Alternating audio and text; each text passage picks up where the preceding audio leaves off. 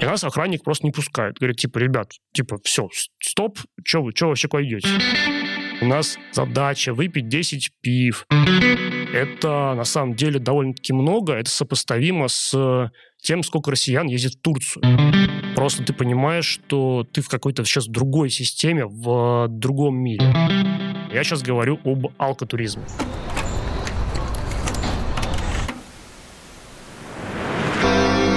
Всем привет! Меня зовут Стружинский Артем. Я на трешке, и каждую неделю мы говорим о том, что провинция — это совсем не скучно. Это подкаст «Струж Вояж». Я никуда не уехал, значит, я в эфире.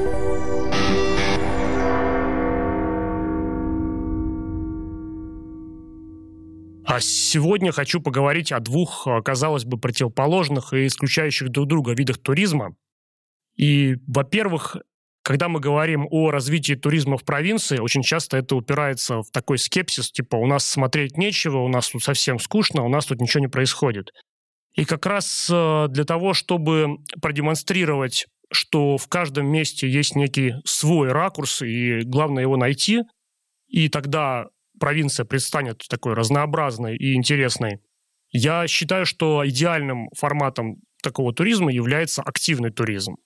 Собственно, даже когда речь идет о моем родном Весегонске, очень часто я слышу такие слова, типа, ну а что, у нас тут э, никаких ни монастырей, никакой истории, ничего нету, типа, у нас туризм вообще абсолютно бессмысленно развивать.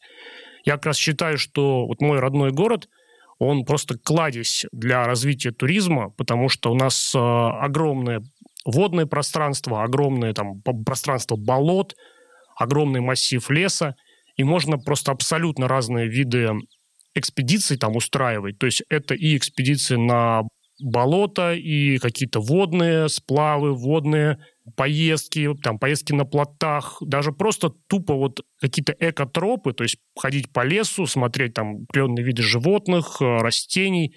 Если к этому подойти грамотно, это можно просто очень круто сделать.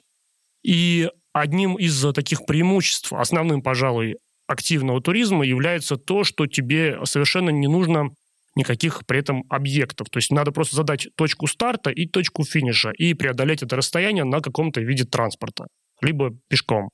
И в начале своего проекта я на самом деле совершенно не делал упор на активный туризм. И, пожалуй, первой такой вот ласточкой активного времяпрепровождения был Вышний Волочок. Собственно, Вышний Волочок представляет собой такой довольно-таки старый город, и там есть система каналов который построил еще Петр I. Как раз а, они раньше использовались для того, чтобы наладить а, судоходство между столицами, но в какой-то момент они стали совершенно ненужными, и они сейчас просто представляют собой ну, такие вот городские каналы. И часто в каких-то справочниках Вышний Волочок именуется Тверской либо Северной Венецией. И, собственно, этим все и ограничивается. И когда люди туда приезжают, они водят вот как раз пешие экскурсии, ходят по монастырям и показывают на эти каналы, говорят, вот у нас тут есть наша, вот, собственно, Венеция. Мы же решили перевернуть эту парадигму и как раз Венецию, как и положено, посмотреть с воды. То есть мы арендовали там лодки, взяли экскурсовода и всю эту историю затащили именно на воду. И то есть весь э, город, всю экскурсию проводили с воды. То есть когда именно прям экскурсовод плывет и рассказывает, собственно, про историю возникновения каналов, про монастыри, про улицы, и ты все дело видишь как бы изнутри, вот как раз как это принято в Венеции. Собственно, потом у нас э, была интересная тоже вылазка Восташков и там ну, порядка 30 километров велосипедный трек до Ниловой пустыни. Собственно, там же была потом и велоэкскурсия по местам Прокудина-Горского. Это фотограф, который еще в начале прошлого века ездил по России, очень много за собой оставил фотографий различных мест, и сейчас считается очень модным ездить как раз по его местам и сравнивать, собственно, что изображено на снимках столетней давности и что же сейчас э, происходит у нас в разных уголках. Вот такого рода экскурсия у нас была, тоже на велосипедах. Первой по-настоящему активной поездкой у нас было, пожалуй, выезд на исток Волги. Это, собственно, место, где буквально такой срок ключа бьет Волга, ее там можно таким жестяным ведром вычерпать все. И оттуда мы продвинулись, ну, просто в место, где минимально она широкая, где, где можно вот лодку только поставить. И оттуда мы как раз э, на байдарках сплавлялись почти два дня через Ширков погост. Это самая старая деревянная действующая церковь Тверской области. И как раз э, там же состоялось такое боевое крещение с палатками, все как положено. Следующей вехой активных выездов в рамках моего проекта «Струж Вояж» было, пожалуй, Судогда. Это как раз э, был первый выезд в сезоне Владимирской области, аккурат после пандемии, и народ прям весь уже изголодался по поездкам, и когда я еще только объявлял эту поездку, я говорил, ребят, возможно, придется делать пропуска, причем пропуска и по территории Московской области, и по территории Владимирской области, они тоже вводили их. И мне все говорили, вообще без проблем, сделаем все, что угодно, любые организационные формальности, вот лишь бы выехать, лишь бы вот, лишь, лишь бы проведи просто. И тогда у меня собралась компания, там порядка 15 человек, и у нас один день были байдарки, два дня велосипеды, порядка 100 километров – и вечер второго дня был как раз э, приурочен скалолазанию. Тоже занимательно, что, оказывается, вот в Владимирской области всего там в двух часах на электричке от Москвы есть э, карьер, на котором можно профессионально отрабатывать прямо скалолазание, то есть и вниз спускаться, и вверх, э, и там различные техники. То есть тоже такая очень интересная штука, о которой просто никто не знает. И именно там мне стало понятно, что активный туризм — это как раз та тема, которая очень сильно привлекает людей. Мне лично самому безумно нравится кататься по заброшенным деревням, по монастырям, все вот это вот смотреть, общаться с интересными людьми. Но вот эта вот картинка, когда ты, например, с квадрокоптера снимаешь проносящиеся лодки, велосипеды, машины, много людей, это людей очень мотивирует, это смотреть интересно, это привлекает внимание к проекту, и этим нужно пользоваться, это нужно развивать. То есть, чтобы помимо каких-то познавательных выездов, помимо каких-то просветительских выездов, были и активные именно вот такие для широкого освещения возможностей русской провинции. То есть это тоже один из инструментов. И дальше больше, то есть, например, в Муроме мы уже поднялись в небо, мы а, проводили такой осмотр города с параплана, там же мы опробовали сабборды, там же опробовали парусные лодки. Затем прям кульминацией была у нас поездка на болотоходах по Оршинским болотам под Тверью. Это вот буквально в получасе от э, крупного города. Есть система болот, порядка тысячи километров э, в квадрате. И вот вроде сейчас кажется, что уже во сюда пришло оптоволокно, везде интернет, везде цивилизация но когда ты садишься на вот этот каракат с такими большими надувными колесами и немножко отъезжаешь, попадаешь прямо вот в центр этого Заполярья или Атлантиды, как угодно можно назвать, просто ты понимаешь, что ты в какой-то сейчас другой системе, в другом мире. Опять-таки там у нас было три экипажа, три караката. Все это дело снято с квадрокоптера, сделан такой мотивационный ролик. На самом деле тоже на YouTube очень интересно его посмотреть просто понимаешь, что, оказывается, ты совершенно в другом мире живешь, что вот, вот, вот буквально по соседству с тобой, возможно, такое, о чем ты даже не знал. В этом сезоне мы уже предприняли один активный выезд. Э, еще в марте это как раз была экспедиция на Нивах по Тверскому бездорожью. Собралась э, компания, там уже 25 человек. То есть мы в этом плане только расширяемся. И опять-таки попытались красиво это все дело заснять. Э, тоже мы всегда привлекаем людей, которые могут это нам помочь в этом. То есть чтобы и с воздуха, и с земли, и какие-то диалоги, то есть чтобы красивую картинку с этого получить. Потому что хочется передать именно эмоции этой всей поездки и ее некий драйв. В этом году у нас также запланированы прям несколько активных выездов, и вот как раз лето это будет просто пора таких вот экспедиций прям с ночевками, с палатками, все как положено. То есть э, будет у нас, например, конный поход, потом будет э, веломарафон через Кондуки, через Куликово поле, там больше 100 километров за два дня, такая вот штука будет. Потом планируется выезд на катамаранах по Ефремовскому району, и планируется квадроцикл еще. То есть даже пока сейчас уже есть люди, которые мне там бьют копытом, говорят, что нас запиши, нас запиши, хотя я даже пока еще никого никуда не записываю, но уже прям люди встают в очередь.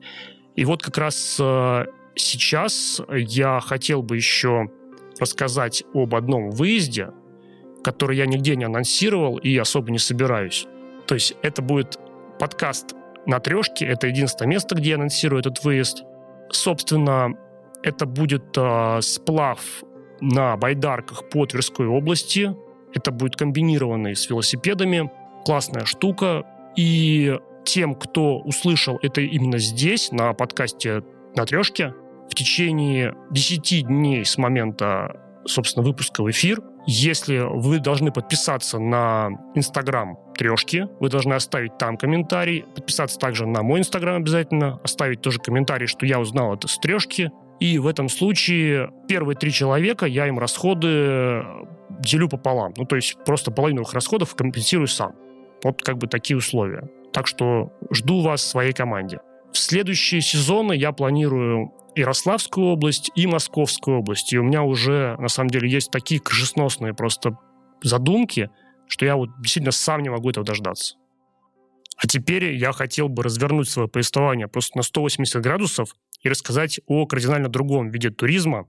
И мне кажется, применительно к России это могло бы быть довольно-таки актуально, и популярно. Я сейчас говорю об алкотуризме. А, причем я говорю не о истории, когда просто нажраться у вокзала и вот все а именно о познавании какого-то уникального места через потребление местных деликатесных напитков. А на память, вот так просто на скидку, всплывает как раз а, моя поездка в Ирландию, в Дублин. И, собственно, как э, пела группа Сплин, все, что я знаю об Ирландии, мама, это Джеймсон, Гиннес и Канимара. Ну, то есть, если переводить на такой язык более нам понятный, то в Питере пить. А, собственно, как раз а, мы не просто пили, мы за три дня успели посетить завод Гиннесса, тоже там все с дегустацией, как положено, с рассказом, экскурсия, показывают какие-то промышленные приемы. Также успели посетить завод э, Джеймсона. И самое главное у нас, что было запланировано, это такой 10 Bars Challenge. То есть, чтобы за один вечер нужно было обойти 10 баров подряд разных. И, соответственно, в каждом выпить по пинте пива. То есть за вечер должно быть 5 литров пива у тебя выпито. Мы ходили в пятером, и у нас был такой формат сразу разработан, что так как нас пятеро, баров 10, то каждый выбирает два бара, они не обсуждаются, ты ведешь, ты платишь за всех, ну, за нашу компанию. И, соответственно, идем дальше. И получается как раз ну, такая взаимовыгодная история, чтобы типа ничего не делить тут, не, не, это, не считать. Как бы каждый платит за каждого два раза. Прям удобно. И причем у нас по нашей задумке было изначально какой-то выбрать самый далекий бар, и потом так вот логистически продвигаться, продвигаться, продвигаться и оказаться ближе всего к дому, как раз на десятом баре. Немножко все это дело пошло не так, и, естественно, мы в самый последний бар, потому что ты вначале какая-то есть логика, а потом просто выходишь, э, смотришь следующее светящееся заведение, переходишь в него, как бы все идет э, своим чередом кривым, и ты оказываешься максимально далеко от дома, и потом вот этим вот зигзагом возвращаешься обратно. Интересная тема. Причем это дело все растянулось надолго, и в какой-то момент мы подходим к очередному бару, наверное, там, к восьмому, и нас охранник просто не пускает. Говорит, типа, ребят, типа, все, стоп, что вы, что вообще куда идете? Мы начинаем на таком пьяном английском рассказывать, что у нас челлендж, мы из России, мы вот специально прилетели в Дублин, у нас задача выпить 10 пив, мы вот сейчас выпили 8, мы вот хотим вот 10, 9, 9 вот зайти место. Он говорит, на меня только показывает. Я говорю, и что, вот это говорит, тело, в нем уже 8 пив? Мы говорим, да. Он говорит, а заходите, ребят, быстрее, типа. То есть это такое уже стало достоянием Дублина, типа, все-таки обеспечить нам вот э, целостность этого соревнования. Ну, собственно, с челленджем мы справились э, и реализовали его. Именно вот этот алкотуризм, на самом деле, это тоже, опять-таки, не просто история какая-то локальная. Это таким образом некоторые государства привлекают к себе туристов. Именно, например, в Дублин приезжает порядка 10 миллионов туристов в год. Это на самом деле довольно-таки много. Это сопоставимо с тем, сколько россиян ездит в Турцию. То есть это большое число. И услышьте меня правильно, я призываю именно не к пьянству и не веду какую-то вот рекламу алкоголя на радио. Я именно призываю к тому, что можно какие-то национальные особенности, какие-то национальные такие приколы использовать именно как сильную сторону развития э, туризма и э, упоминания о себе. Например, та же самая Молдавия, она опять-таки э, устраивает такую неделю молодого вина, это, по-моему, первая неделя октября, и за эту неделю туристический поток в страну, он удваивается опять-таки тоже такой ценный experience. И мне кажется, в России тоже много где можно использовать эту практику. Например, та же самая Суздальская медовуха, Владимирские настойки. То есть у нас есть некие узнаваемые бренды, которые можно было продвигать таким образом, и именно какие-то создавать, может быть, э, типа недели или дни конкретного напитка, когда ты приглашаешь туристов, устраиваешь дегустации. И опять-таки даже в моем родном Весегонске, про который я ну, буду периодически возвращаться, буду периодически рассказывать, у нас э, единственным, наверное, зданием современным является винзавод. Причем очень качественно проработана стратегия, потому что здание, во-первых, ну, только придумали ему историю, я не знаю, была она, не была, то есть, ну, потому что он какое-то время уже практически был закрыт. А сейчас его новые владельцы снова как бы пытаются вот заново как раз э, перепонять. Там продаются модные футболки, устраиваются дегустации, и причем даже целую такую штуку они сделали. Они делают такие винные туры тебя по воде привозят в Весегонск, там такая классная гостиница с панорамным остеклением, там они обедают, потом их на автобусе провозят по Весегонск, опять-таки не видят ни разбитых дорог, не видят там ни бедного населения, ничего не видят. Там устраивают классную экскурсию. Я просто был за одну неделю буквально вот в Весегонске на экскурсии и в Крыму на Инкермане. И мне показалось, что да, там, конечно, ну, в Крыму есть эти винные бочки, то есть красивые очень э, интерьеры, но именно по ее задумке Весегонская экскурсия даже не проигрывает. И вот там потом экскурсия, дегустация, потом тебя везут обратно, и ты уезжаешь. И это такой вот, видишь, такой идеальный, идеалистический такой Китежград. Просто что оказывается, ох ты, маленький, маленький городочек, а так все классно сделано, так все вот они поймали. И, в принципе, конечно же, это правильная парадигма, потому что, да, кому-то нравится смотреть депрессуху, а в данном случае они ее очень умело так вырезают и как бы показывают таком экстракт просто хорошего города. Очень грамотно. И, в принципе, такие вещи, они очень сильно обогащают поездку, потому что не нужно этого бояться, как бы просто не надо переводить какой-то такой вот совсем маргинальный тип. А так, в целом, это круто, в целом это очень э, делает поездку насыщенной и такой вкусной.